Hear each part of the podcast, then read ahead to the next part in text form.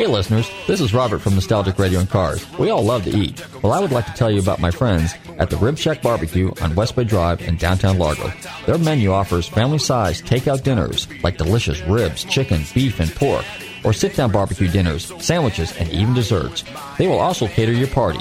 Everything is barbecued fresh using real oak for that great smoky flavor. So visit my friends Corey, Jed, and Kurt at the Rib Shack Barbecue in downtown Largo, 600 West Bay Drive, or call them for a takeout order at 727 501 9090. That's 727 501 9090. They truly have the best smoking barbecue in town. Oh, and be sure and check out their great barbecue sauce. That's the Rib Shack Barbecue in downtown Largo, 727 501 9090. I'm telling Robert from Nostalgic Radio and Cars sent you. Your Pizza Shop, located at 1200 8th Avenue Southwest in Largo, offers a great selection of personalized pizzas, pastas, and calzones, as well as delicious wings, subs, salads, and tasty desserts. Enjoy the relaxing atmosphere and scenic view overlooking Pinecrest Golf Course. Remember, for the finest pizza anywhere, takeout, delivery, or catering, call 581 1101. That's 581 1101. Or order online at yourpizzashop.com. Hi, this is Jay Leno, and you're listening to my favorite, Nostalgic Radio and Cars.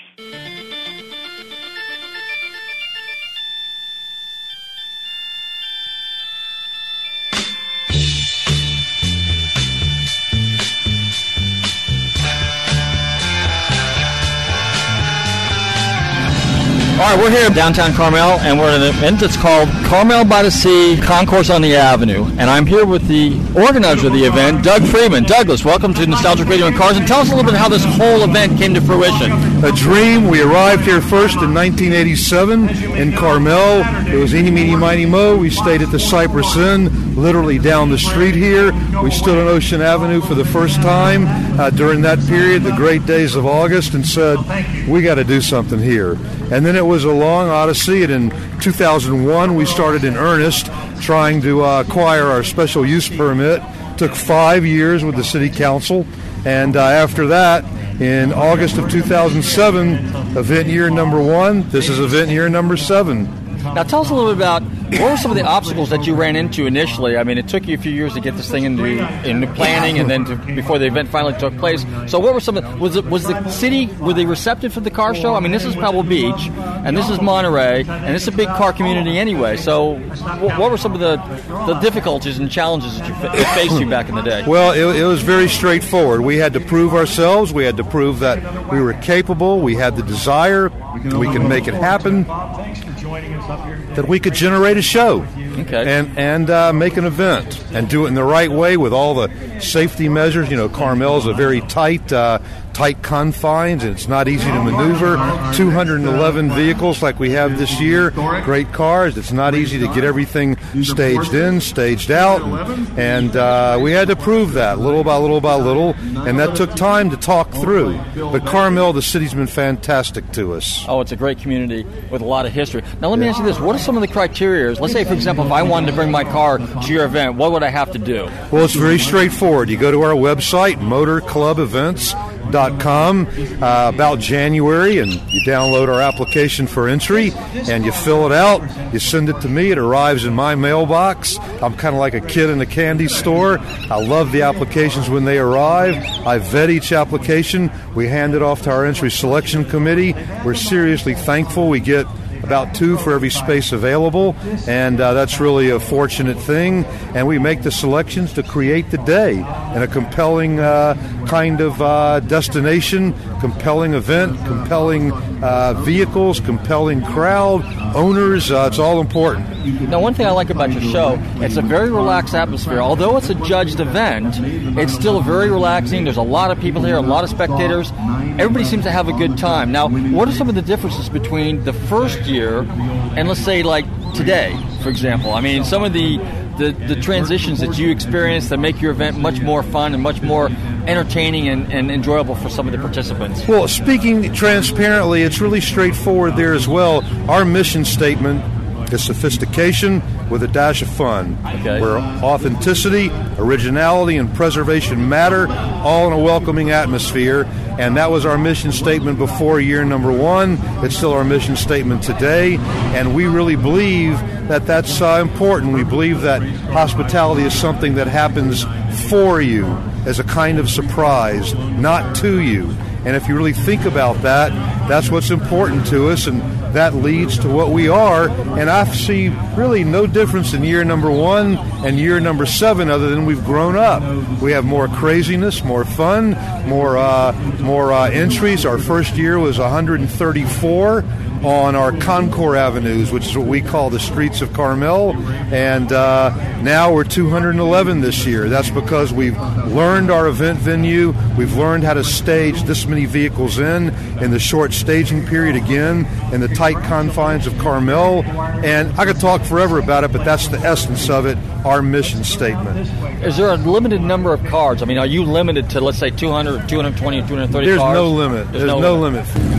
Okay, Doug. It seems like you're kind of a real car guy too. So, from from from your perspective, you're a car enthusiast, and I notice you have a lot of different classes of cars here. You got sports cars, you got race cars, you got Trans Am cars, you got classic cars, you got vintage cars. You got some amazing selection of cars.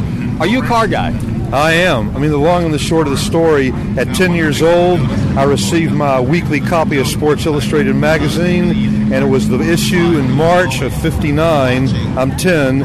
Phil Hill sitting on the nose of a TR. I had no idea who he was, what it was, read the article for the first time, read the word Ferrari, and one thing led to another, and years and years and years of collecting Ferrari stuff. I'm a six year president and national chairman of the Ferrari Club of America from 95 through 2001, a many year member, and uh, we've just done so much related to collector cars, but also, you know, a kid who went to eighth grade in 1962 in fall, right through 67, graduating high school, mid year Corvettes tracked high school. I don't have to tell you the rest of the story. Oh, yeah. The stuff of dreams from your high school parking lot and mine, and you know, a whole long string of mid year Corvettes. Never could afford new ones, always three and four year old ones that we knew how to work on. We could fix them in our parents' driveways or when we moved out of home in our apartment uh, community driveways, and they were easy to understand. And a little small toolbox could do most everything. And and uh, but then you know I got really seriously involved with Ferrari Club of America and and uh, Ferraris from back in the day. And as an example, uh, we just well I could I could ramble on forever. We've done so much with cars, and I could uh, tell stories forever. Uh, we moved to Brussels for a year, Jeannie and I, my wife and I, and I was the conservator. Simply closed my door at home, farmed out all our real estate management work, and moved to Brussels for a year. And uh, I was the conservator for FF Galleria, Ferrari Francorchamps Galleria. Oh, really? Uh, my collection was sold, or rather traded, really, to Jacques Swaters of the Ecurie Francorchamps Great Yellow Racing Cars of Belgium. Jack wanted to have his own. Uh, collection of literature, models, memorabilia on the subject of Ferrari, and Cal wanted a car he could provide me, so he made a trade, my collection for the car, and we would come there for a year, and he built his private museum, and we did fantastic things. No, I'm a, I'm a pretty serious car guy, I like to think. But anyway, know, we've done a lot of good fun stuff and met car guys and gals all over the world. But in the end, all of that, none of that matters. The best part about cars is the friends you make along the way. Cars are bridges to unbelievable friendships. In a million years, I might not stand here with you in this microphone talking about this without the car being a bridge to this. And I love that. The collector car community from around the world is this great, fantastic crew of people from all walks of life. They believe in all kinds of this religion, that religion, this politics, that politics, and none of it matters when you come together as the collector car community. You love cars, that's it. And it doesn't matter what end you're involved in. Well said, well spoken. Let me ask you this. So you've got done Carmel. This is the seventh year. How many more years do you plan on continuing? And do you expect to maybe go some other venues, other locations? No, no plans for anything else. This is it, the one thing I wanted to do. We plan to do it year in, year out until the end for me comes. Wow. Well, Doug, I want to thank you very much for taking a few minutes to share some of the, your thoughts and your experiences and the whole event because it is one heck of an event. I got I'm to happy to happy to be part of it.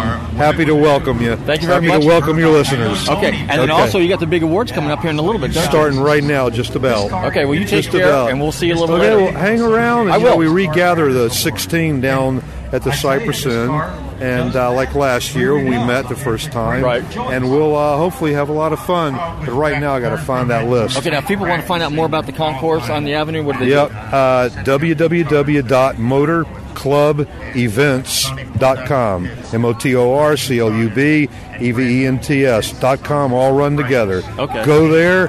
The application for entry is downloadable there. The 2014 application will be uploaded around January 14, and uh, give it a go. See what happens. This is definitely a must-see event for everybody on the planet. Wouldn't you say? Uh, I'd like to think that. I don't know if I'd say that, but I like to think it. Well, best of luck to you. Thank you very much. thanks. Okay. Right now, this very minute, I'm sitting over here at Laguna Seca Raceway, and we got just about the beginning of the Sports Vintage race. Well, here they go, guys. Can't say much when all that stuff's going on. Here they come. It's like a uh, list of Corvettes out in front. Hear the roar of the Chevrolet. Got an old Maserati out there. Got a vintage Ferrari out there. Got a couple of Allards out there. Some Elvas. Wow, a Devin's out there. Two Devins are out there. Small block. Really, really, really cool stuff. There's no Jags out there. I'm walking down pit road over here by the main pit. It has the uh, classic sports vintage late 50s, early 60s. I guess you would call them hybrid cars. Or The Trans Am cars basically gritting right now. So it's really, really noisy. It's a lot of fun. And this is what I call stereo, guys. I'm sitting here in a little 63 Falcon, pulled just up. Mark Donohue, uh, Trans Am, AMX is out here. Peter Briggs, Trans Am Mustang. Follmer, Trans Am Mustang. Parnelli Jones, Trans Am Mustang. Here comes the 71, 70 real Trans Am, the Jerry Titus car, number 8 Firebird. Wicked little piece. I see Craig Jackson's over here getting ready to stage. He's sitting in his uh, number 3 Javelin. Couple 67 Trans Am Camaros are out here, 168, 167. Wait for the 69s to come out. Notchback 67 Mustang. It's a lot of excitement, guys. Nothing beats vintage racing. I wish this was more televised because this is kind of like a trip down memory lane back in the old days. Got another 67 Camaro pulling up right now. Oh wow, here comes the uh, Peter Revetlo, Peter Revson car, Revetlo, Trans Am 69, Trans Am Mustang. It's so noisy I can't even think. Here comes the 69 Camaro. This looks like it could be a real Penske car, it could be a Penske uh, replica, but it sure looks like the real deal. Since 1928. Here comes the uh, 70 George Trans Am Mustang. Here comes the Sam Posey Trans Am Challenger. This should be an exciting race. I wish I could give you guys a play-by-play, but I can't get out there on the track, so I'm just sitting here in the pits, just uh, staring at these cool cars, man. Watch this history all around me. Really neat stuff. So, 68 Penske Camaro. Wow, this is really, really, really cool stuff. Like I said, there's a lot of privateer cars.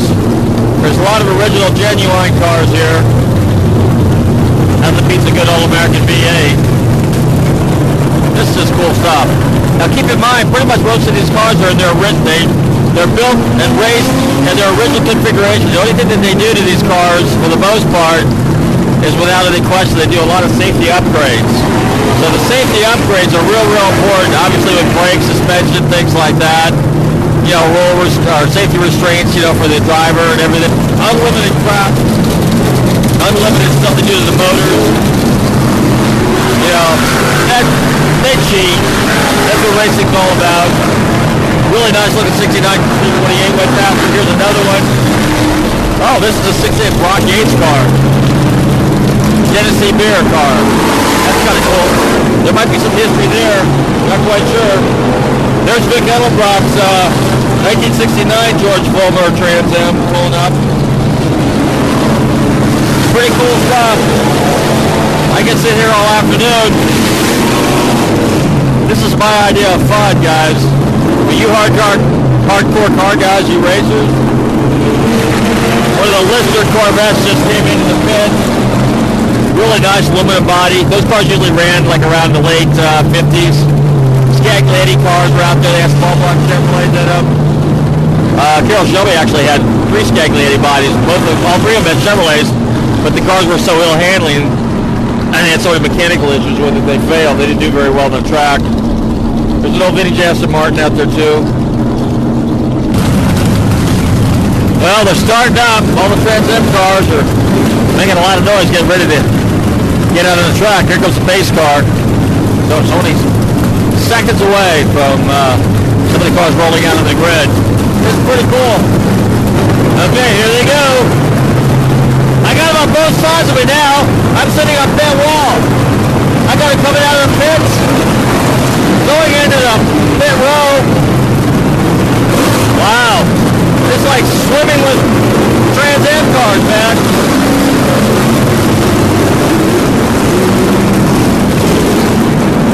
Beats car, I gotta tell you.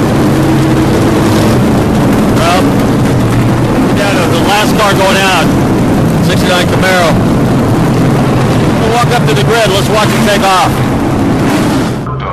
Okay, guys, pace car's coming in. These guys are about to get the green flag, which is the big go. So up front, we got a Javelin, Camaro, another Javelin, Trans Am Austria 2, Trans Am Mustang, Mustang, Mustang, Challenger, Trans Am, Chevrolet, Chevrolet, Cougar, Chevy, Ford, Ford, Chevy.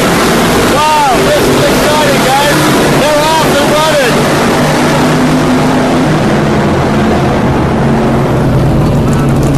Up, one of the Penske cars are coming in. 67 Camaro. One of the cheater cars. Now I'm standing over here in pit row, and actually, when the cars come off the turn and head up the straightaway here underneath the bridge, there's actually a clock there, a, a uh, little, or a readout there that'll actually give you the, the speed. So a lot of these cars are averaging 125 to 130 miles an hour. So it'll be interesting to see once they make the first pass how fast they go underneath the bridge. They were just talking a little bit earlier how uh, Penske uh, was able to take the because there was a big big deal about the AMC here, but it was they were just talking about how uh, Penske was able to make the uh, the Javelin such a successful car. It did do real well in '70 because it was still a, in its trial year there, and then but in '71 they took all the boo-boos and mistakes that they made in 1970. They completely redesigned the car in '71, and that's of course when Mark Donohue uh, went out and blew everybody's doors in and ran off with the uh, Trans Am Championship. But also keep in mind, Ford was in the process of pulling out, Chevrolet was in the process of pulling out, so there really wasn't a lot of competitive cars for the 1971 season. But nonetheless, Penske literally cleaned up. Here they come. They're coming around the turn. So uh, we've got uh, one of the Penske Trailers in front. Actually, one and two. They're going underneath the bridge right now. And the uh, speed is around 116 to 120 miles an hour. So not quite as fast as some of the Can-Am cars, but still pretty fast. Wow.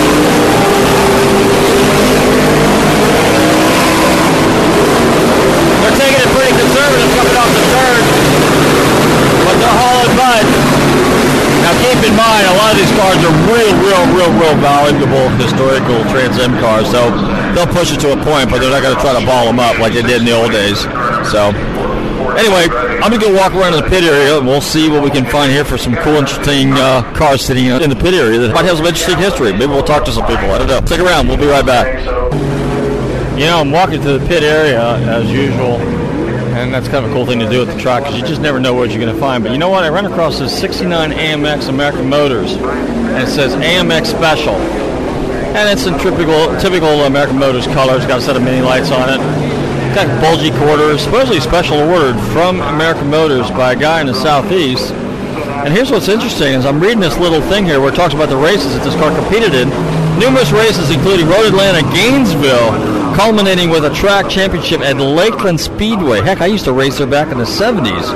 A couple professional series highlights, including qualifying in the 1970 FIA 12 Hours of Sebring and at Daytona International Speedway.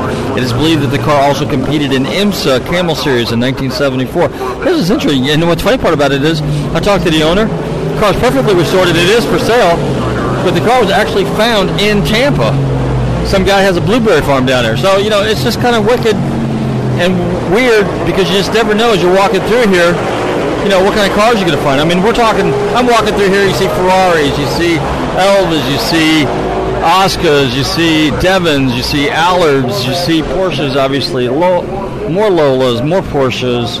Uh, here's a Bizzarrini that's actually uh, race legal. Here's an old Honda Mini Trail, Trail 70, Trail 50, uh, a little Honda 175 Scrambler, countless cool looking golf carts. Uh, just, I mean, you know, AC Cobra. Here's another old vintage Porsche.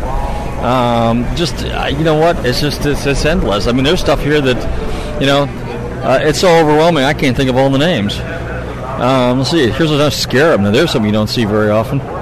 And uh, here's an old vintage Maserati. You know, I mean, and then of course, you know, you get the various types of Lolas that are out here running around, and of course, you know, Corvettes and stuff. Here's a row of 911s, early 911s, and there's a mid, couple mid-year Corvettes, BMW 2002, an old 328 BMW that somebody was making a race car out of. Actually, it's a BMW 315, 1935 model. How about that? Here's a BMW. Uh, oh, what the heck do they call that thing? 700, I think, or something like that. Here's an 1800 BMW. Here's one of the Motorcraft McLaren Capris, Roush Protofab cars. Uh, here's another vintage Alfa Romeo. Uh, here's another Abarth 914 Porsche. A couple Alfa GTVs. Countless split window Corvettes. This one's actually owned by Mickey Thompson. Just you know, and everybody's just having a good time. You talk about something that's truly a lot of fun and family oriented. Uh, this is just, you know, vintage races are cool. I wish they were more televised. I wish they were more uh, exposure to them. I really wish they were more affordable, you know, because it's gotten really to be kind of a, you know, a deep pocket hobby because the cars are so historical and there's such a big demand for it, and it's just uh, a lot of guys with a lot of, a lot of uh, affluence seem to be the guys buying these things. Here's a row of Aston Martins. Here's uh, a DB4 GT, another Maserati. Um, geez, here's another another Ferrari 275 GTB. Just, just cool stuff, you know. But anyway, Trans Am cars are off the track right now. They're all heading back to the pit area, so I'm going to walk around and see what other kind of weird stuff I can find. You know, here's a 1917 Chevrolet 490 Speedster replica. Re, I don't know. This might be a real one, yeah. I mean, as I'm reading this thing, the car was discovered back in the 50s and uh, raced back years and years and years ago and then it was rebuilt in the 60s. The car almost all its life. Man, I just can't get over the stuff that's here. Really Monterey, and I go to Daytona vintage races. I go to Sebring vintage races. I go to uh, Road Atlanta every once in a while. But and Sonoma Raceway. But I'll tell you what, Monterey probably has the biggest culmination of vintage race cars and race car participation and track venues out of all of them. I mean, it is absolutely the best. I got to tell you, the, the enthusiasm here, the, the participation, the caliber cars, the variety cars, just the mere fact that most of the cars happen to be in this part of the planet is probably why the one reason why the event is uh, so popular. Not only the fact that uh, Laguna Seca has amazing history to it behind it, it actually started out as the Pebble Beach Road Races back in the, I think, 1955, and then uh, 55, 56, 57, I believe they ran the races, and then during trials in 1957, somebody driving a Ferrari, I'm not sure who it was, lost control of a car. It was only a two and a half mile course, and uh, and this is again, this is during the trials, um, practice runs, I guess. Hit a tree and uh, killed himself. So then they said, that's it, no more racing out here. So then, 1958, 59, or whenever it was, they built Laguna Seca, which is uh, in the Val- Carmel Valley or Salinas Valley, whatever you want to call it. And it's probably about uh, 10 miles from Monterey and it's out in the middle of nowhere. And what's really cool is you got a lot of houses popping up around here. So the people that live around here are predominantly uh, car enthusiasts, which is kind of cool because trust me, there's a lot of noise. It's not like a baseball stadium or a football stadium. This is this gets noisy, and there's you know motorcycle racing, car racing events that take place here all the time. So, but anyway, so I'm going to be walking around here some more. I never know who I'm going to meet, who's going to be here. A lot of well-known people. I don't recognize all of them, but I will tell you there's some pretty cool people. Here. Here's an old vintage Lagonda. This is probably a 1929 two-liter. Just kind of a cool car. Actually, there's a pair of them sitting here, and uh, they're out in the truck because I got a class for those cars. Here's an old Austin. This thing looks like it's probably somewhere around the 30s also, and it is, you know, something that they probably have a special class for, but it's small. It actually looks like a little uh, sprint car. So, anyway, I'm going to uh, walk around here a little bit more and see if I find some more interesting stuff, and I will tell you guys about it. So, stick around, more action coming.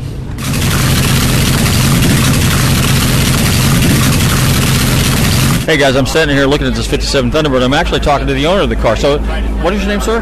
John Miller. So, tell us a little bit about this 57 Thunderbird here. We built this 57 Thunderbird from a California car that was sold new in Los Angeles.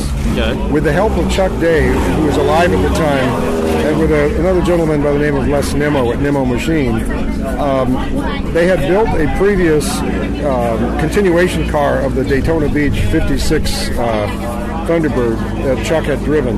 Oh, really? In season, yes. Uh, he also drove a 57.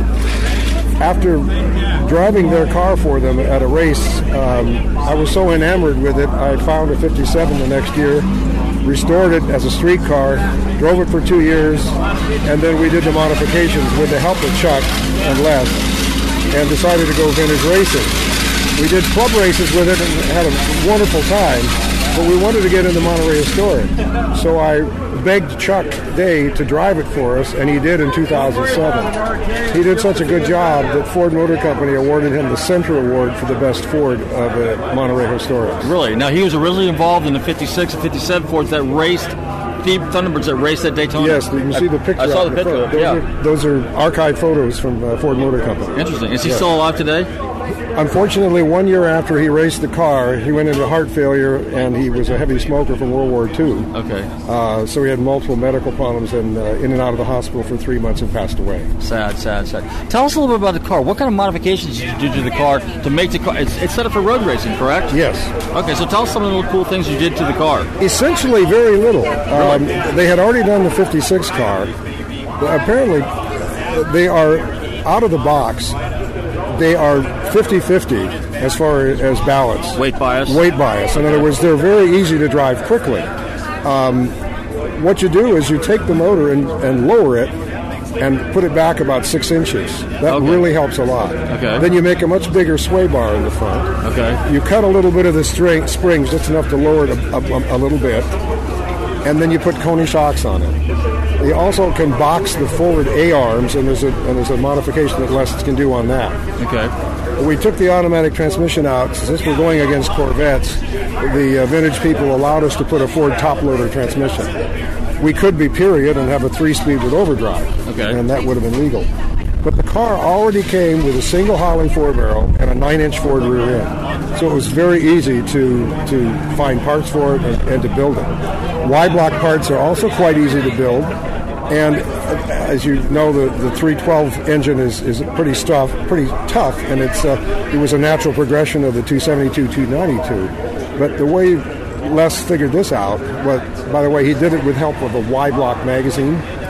There, there's a Y block club, a group. Really? Okay. Yes that that uh, has this very fanatical magazine that, that, won't even mention the word Chevrolet. Okay, well, that's, and, uh, that, I can go for that. I, yes. I believe blue. Okay, there I'm you go. Guy. There you go. Well, you'd love that, and you'd love Les. Okay. Uh, I was a neutral guy. I'm a, I'm a small bore racer who races Morgans. Okay. okay. At any rate, uh, loving these guys, Chuck and Les, um, I decided, and, and racing their their 90, you know, their 56 model, I wanted to make this 57. So what they did was they took a 292 block put a 312 uh, crank. crank. in it, ground it down because it had, had smaller smaller journals, but that made a stronger lower end. Okay. And the and the 292 has a stronger lower end. We put Rebop castings available uh, alloy parts on the intake manifold, the water pump, and the front cover. That saved quite a bit of weight.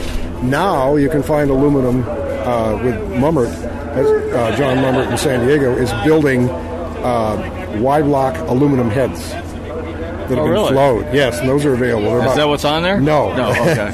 I These- say they could have been and you painted them. But Right. No, these are heads that I find. I, I bought several engine, Y block engines off of eBay locally in California. And so uh, the block was bought by a friend. Uh, the alloy parts were bought from a dealer.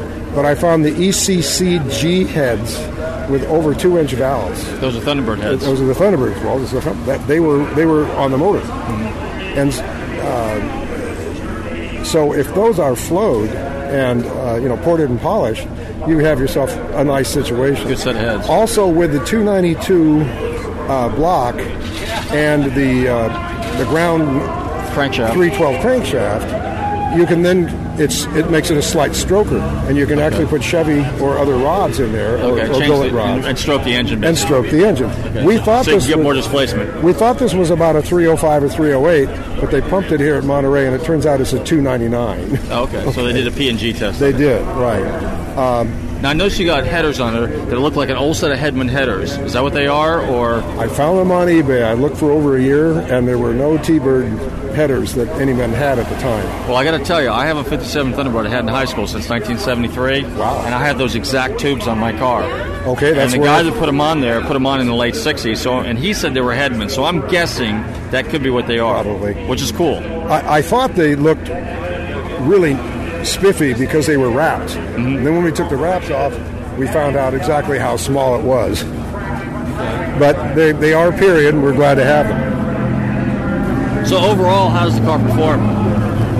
Pretty awesome. Uh-huh. Is it competitive in its class, and what do you race against?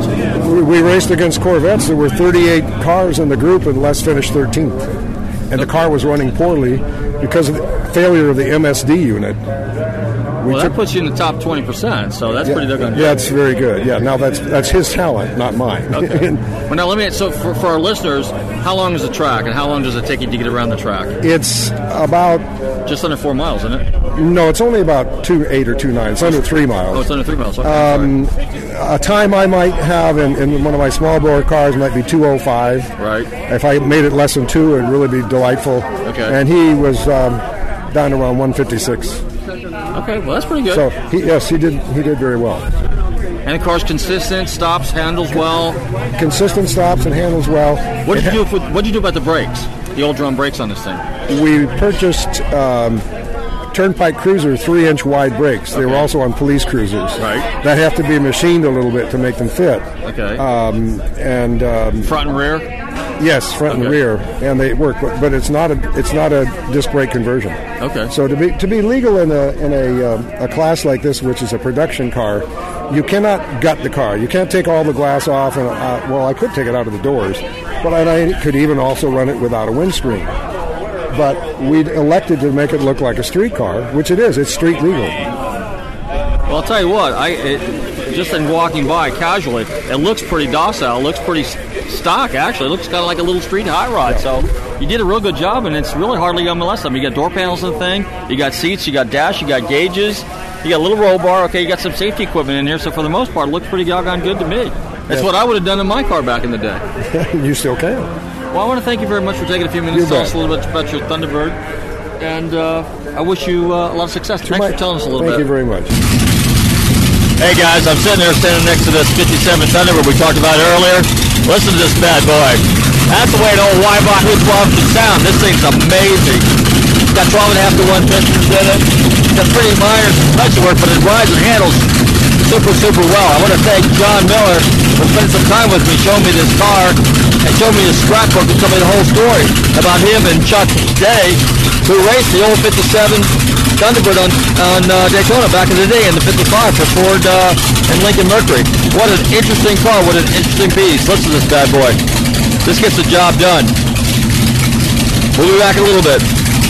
Okay, I tell you what, you know, we're here at Pebble Beach today, and uh, like I was telling you guys once before, there's just amazing array of cars here. There's an amazing array of people here, and I'm looking at the number 14 car, which is a 67 Ford GT40. The crowd's just all over the place. But the gentleman I'm standing with, his name is Phil Henny, and Phil Henny actually came to the United States in the late 60s, got hired by Carroll Shelby, and actually worked on this car for the 1966-1967 Le Mans 1966, race. 24 hours at Le Mans. Yes. Okay, so uh, I'm going to welcome Phil to the show. Phil, welcome to the Okay, thank you. Give us a little background about you and your history and how you got involved. Okay, well, I was born in Switzerland, and uh, after an apprenticeship at uh, Bolex, the famous uh, camera um, uh, company, I, uh, I did a couple jobs with other racers, but the biggest uh, thing for me was to belong to the Filipinetti uh, team, the Scuderia, who at the time, George Filipinetti was a wealthy man who uh, didn't want any sponsor. Any You can see there are no sticker on the car, only his name.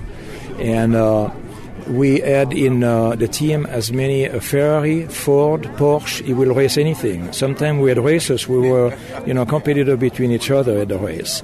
But I was in charge of the, the Ford team for him, the Ford cars in 1966, and uh, here's the car. So it's in the original condition. We the car ran very very well at the race. Uh, within five hours before the end, we were fourth on uh, on the general classment and first in GT.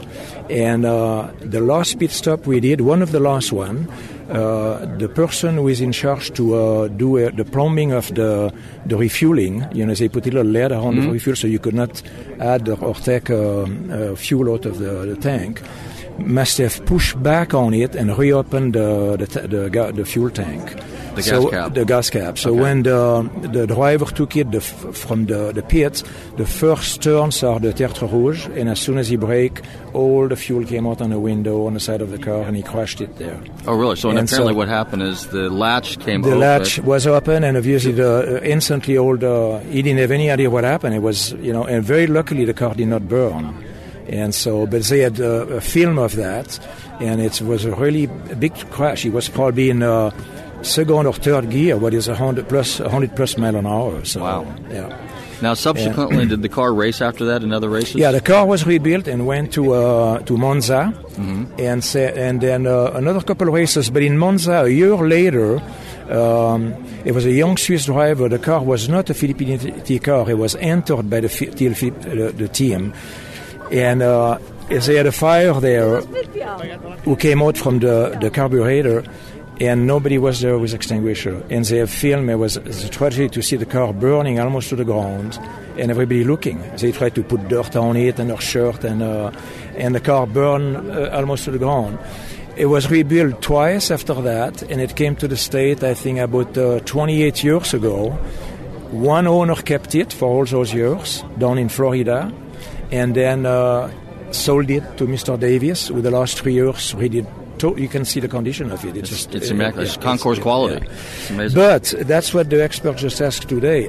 Those cars in the 60s, that's what Ford wanted for us to be to, to do the show, and they are, are as beautiful as that. You know, it's all shiny wheel or whatever. That's what it was because the it was the you know the, a showpiece, a showpiece for the company in business. That's what they they required from us. Okay, yeah. so so what you're saying basically is when this car raced, they wanted a perfect show car, and that's the way it was. It was representative yes. of Ford Motor Company back yeah. in the day. Okay, yeah. I understand. That's good. It was a very big investment for Ford. You know, they went three years uh, before they won. Mm-hmm and uh, as Carroll Shelby uh, uh, said, you know, there was never any question about money. Whatever they needed, uh, Henry Ford would say, go ahead and do it.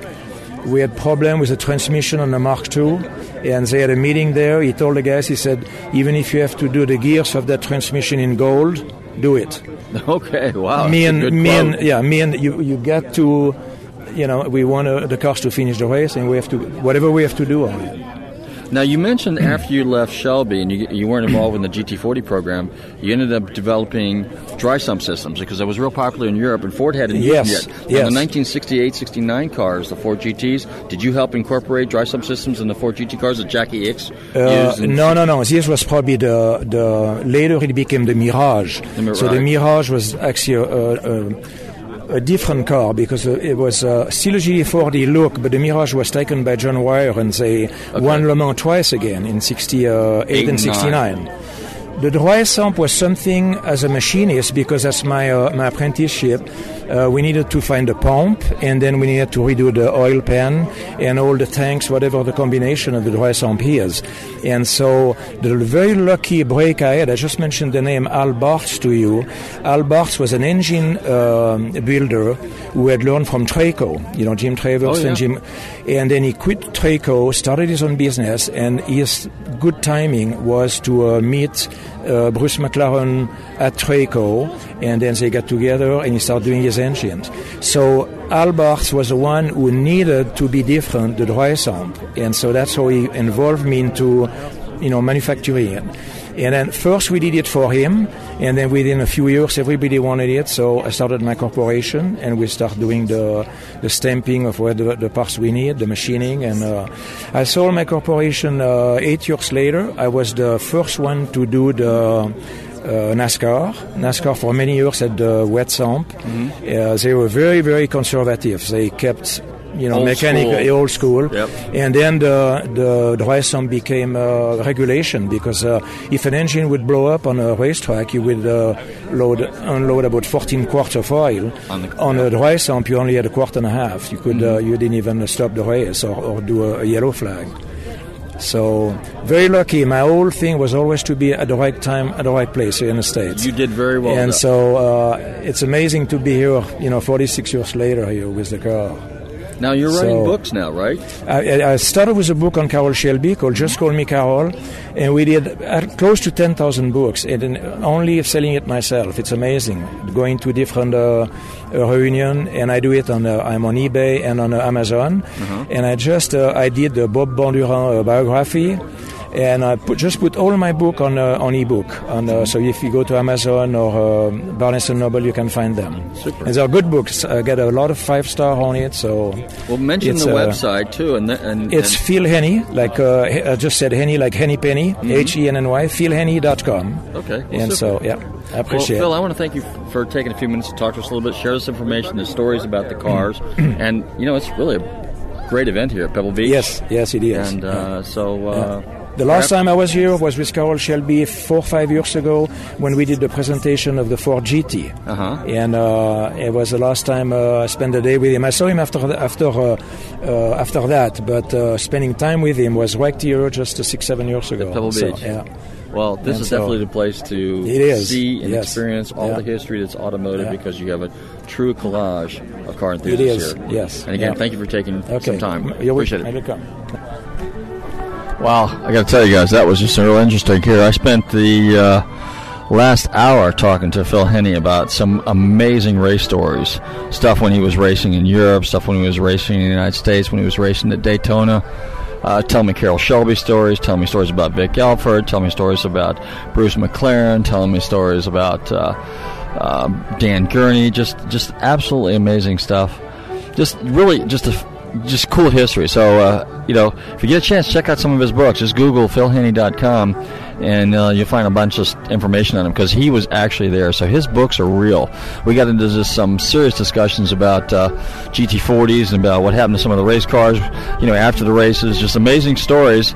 And uh, I'm probably not at liberty to discuss some of the stuff that went on because there's a lot of confusion. Uh, but pick up his book; it'll be in the book. But uh, here today Ford Motor Company at uh, at uh, Pebble Beach, a lot of the cars that are on the lawn are cars that were in Carmel a couple days ago at the uh, Tour de Concours, or God, I can't remember the name. I'll have to think of it here in a second. But anyway, so there's a lot of the same cars. It's really hard to get pictures because people are all over the place. But you just never know who you're going to be running into. I was just talking to Edsel Ford the second a few minutes ago. We were talking about the GT40 program and some of the other stuff that's uh, going on here because Lincoln is one of the featured marks here.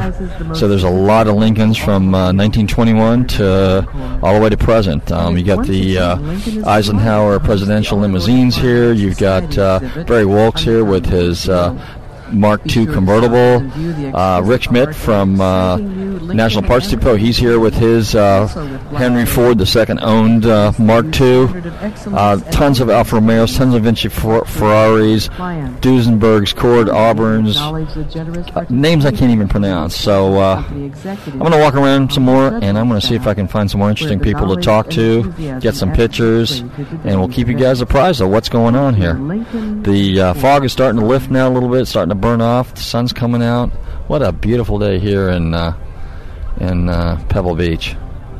Definitely have to put this on your uh, bucket list. Again, I cannot overemphasize this. So we'll catch up with you guys in a few minutes. Okay, we're here in Pebble Beach still, and uh, I'm looking at this stunning, amazing looking uh, AC Frua body. Um, it belongs to a gentleman by the name of Jim Feldman out of Portland, Oregon. And uh, Jim, welcome to the show, and tell us a little bit about your car. Uh, in 1966-67, when DOT was uh, started in the U.S., AC in England had 80 427 Cobra chassis that would have had to have the bodies restyled for headlight height, etc., to comply with the American market, which was the main consumer of 427 Cobras. And instead of doing that, they commissioned Pietro Frua of Turin, Italy, to design a convertible and a fastback coupe to fit on the Cobra chassis, which AC in England lengthened six inches, sent the chassis to Frua's factory in Italy to be bodied. Then the cars were shipped back to AC in England to be finished, mechanicals, etc. And this is, uh, they built 29 convertibles and 51 coupes out of the 80 chassis. This is one of 51 coupes. Now, are these cars aluminum bodied or are they steel? Steel. They are steel. Okay. Steel body. Even the doors and the fender, uh, the doors. and Well, the some some of the doors and bonnets are aluminum. Okay. These are all steel.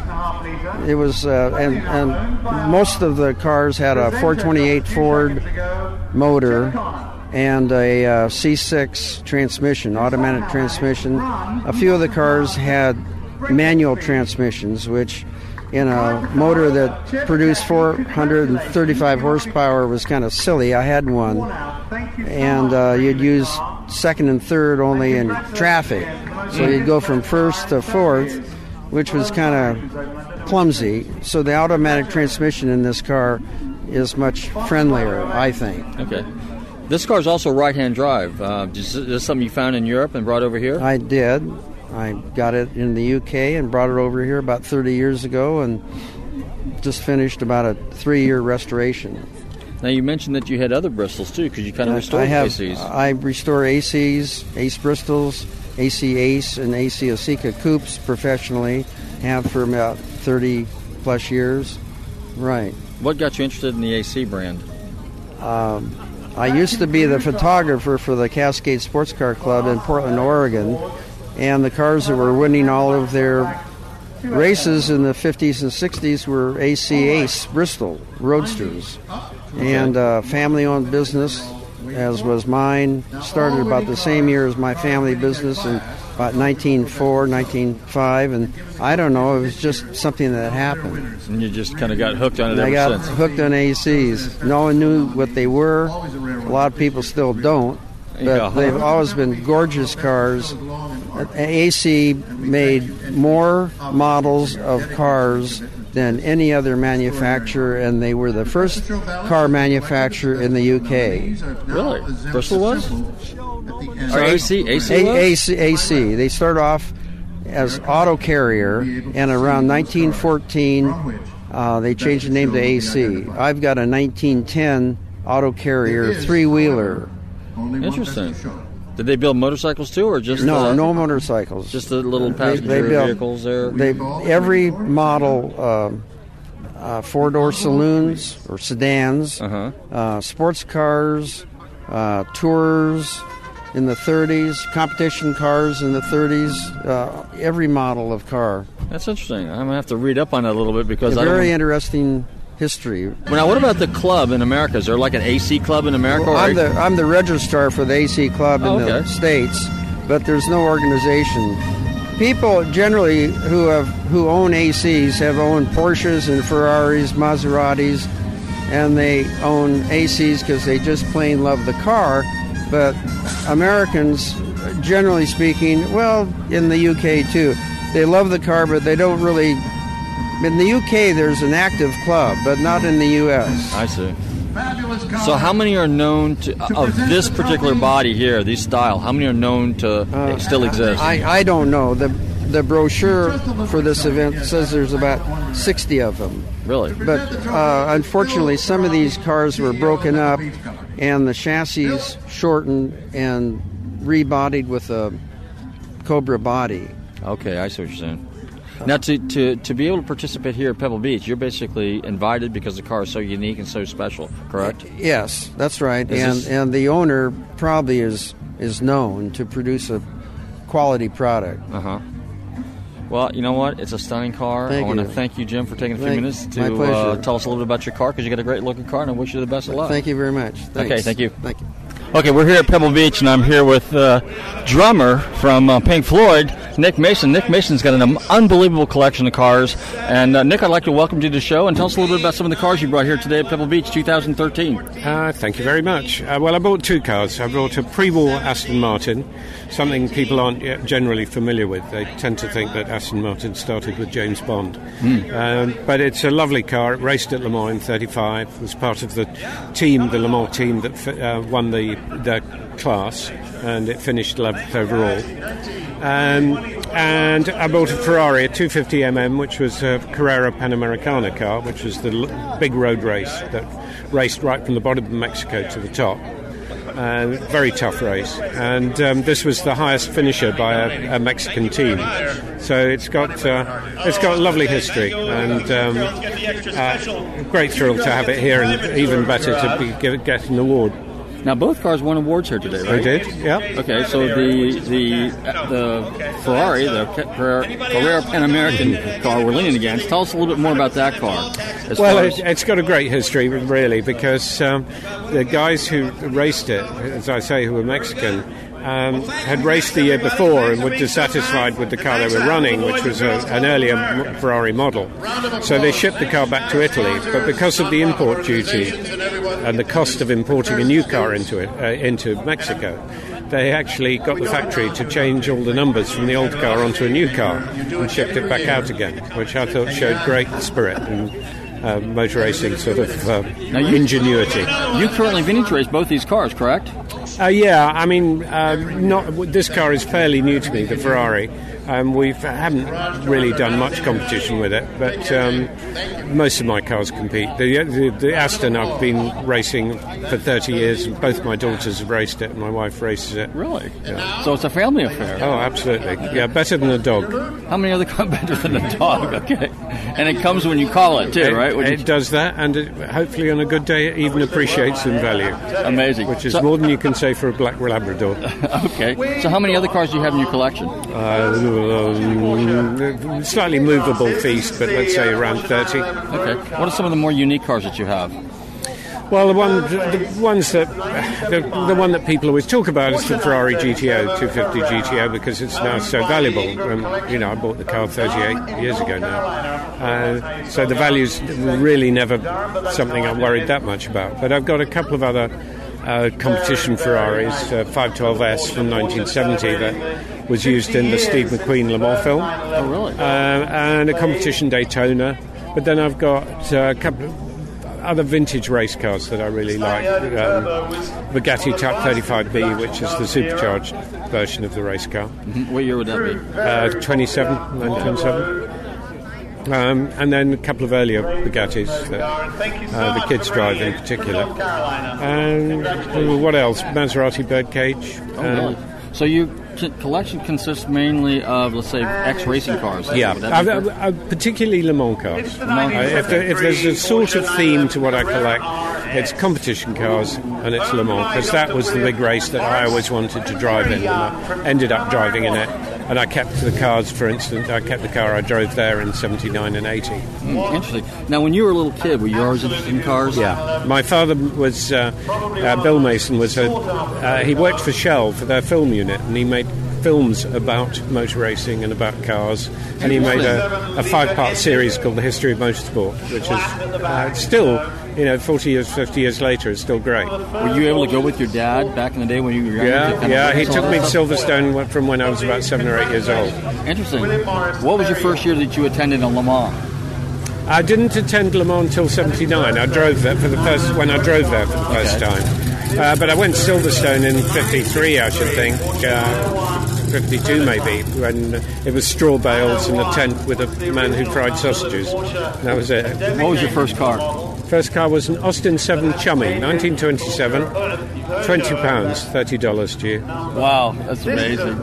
Are there any cars out there that you really would like to own that you haven't had a chance to buy yet that you'd like to maybe add to your collection? Yes, someday? please. Almost everything on this field today. Was everything on this field today?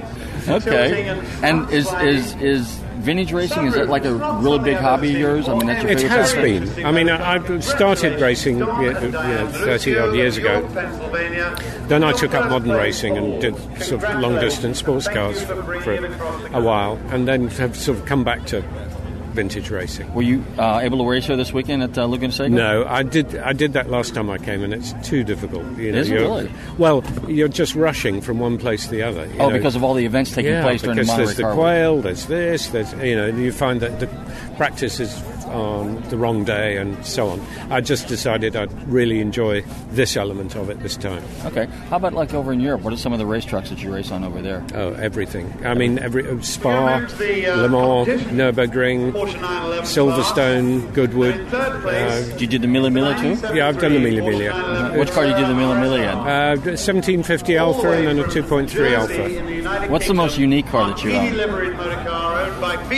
I don't really know. Uh, I mean, depends what one means by unique, because um, you know I've got a, the bird cages. Every bird cage is different. So, uh, in terms of uniqueness, uh, or possibly a 1901 Panhard, there aren't very many of them around. Um, it- it's it's almost. Um, it's, it's a distraction talking about unique because the more unique the cars, it quite often means they weren't that great. What about street cars? What kind of street cars do you have that are kind of fall in the category of classic cars? Well, I've got a couple of um, Ferraris. I've got a 599 GTO. Okay. Those are newer cars. How about older ones? Um, oh, older what? Sorry. Older vintage uh, street cars. Street cars, not really. Oh, I've got a vintage Bentley. But it, Okay. No, I don't really do street cars. Okay. I, I don't like anything that's too practical. Okay. Well, that makes sense. How about motorcycles? A few motorcycles, but um, Vintage as well. no, not really. I, there's something about kick-starting bikes that always seems really tricky. Uh, I'm, I rely on bike, bike people to make motor racing look uh, mo- on four wheels look like a sensible thing to do. Okay. Well, Nick, I want to thank you few, for taking a few minutes to talk to us uh, here at Pebble Beach, and uh, Pleasure. I'd love to have you on the show again sometime. Perhaps we can do a long distance deal, or the next yeah, time you're in the sure. United States. Happy to. Happy to. Well, Yeah. super. Enjoy the rest Okay. of the show, and uh, Thanks a lot. best of luck to you. Okay. Well, I'm still walking around Pebble Beach, and the uh, show is over. The awards are given out, and people are starting to leave. I'm standing next to this beautiful 77 930 out of North Carolina, watching some of these amazing cars go by Ferraris, Aston Martins, Hispano Suiza, Alfa Romeo, Porsche. Just unbelievable marks. Delahayes, Delages. There's a a batch of Indy cars in the back there. Didn't even get to see all the stuff. I was too busy uh, walking around, talking to people, looking at cars. I mean, it's just really, truly an overwhelming event. And I got to tell you guys, as I'm walking over here to the shoreline a little bit, overlooking the Monterey Peninsula here in the back off Pebble Beach, I know a lot about cars. I really do. But I'll tell you what, when I get to an event like this, I really realize that there's a lot more to learn. Some of these people are incredibly smart, incredibly knowledgeable, have a ton of historical background and information on all these cars. And what I know is minuscule compared to some of these people here, some of these professionals. Even like when we had Jay Leno on our show, which, by the way, he's coming on again. Jay Leno is just uh, an absolute car fanatic. He knows so much.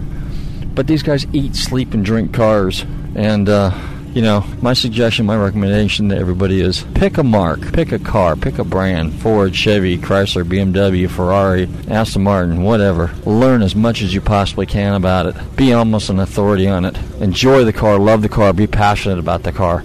That's what's important. You know, I mean, come to an event like this and talk to the people who have all these cool cars and share the stories with them. Like uh, Jim Feldman I just talked to a few minutes ago, you know, with his uh, AC, has been collecting ACs since for 40 years. He's probably the most foremost expert on ACs in the United States. Guys like that. But you know what? He sticks with one brand he's passionate about. He knows everything there is to know about it. By the way, those cars look kind of like a Monteverdi or kind of like a Ferrari Aston Martin looking kind of car. Just a really neat, cool GT car. So anyway, the bottom line is the event's just about over. Everybody's happy. Everybody had a great time. And uh, you know what? It'll be here in August of next year. Right now, it looks like everybody's packing up and getting ready to go to Gooding auction because they got the second half of Gooding this evening. So stick around. We're going to wander over there and see what kind of crazy prices people are paying for amazing cars. We're chasing our pleasures here. Hi, this is Nick Mason from Pink Floyd, and you're listening to Nostalgic Radio and Cars.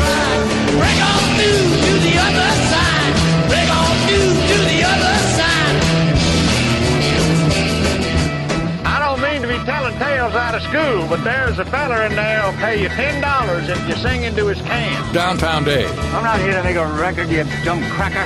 It broadcast me out on the radio. WTAN, Clearwater, Tampa Bay. WDCF, Dade City, Tampa Bay. WZHR, Zephyr Hills, Tampa Bay. Listen. You dumb cracker.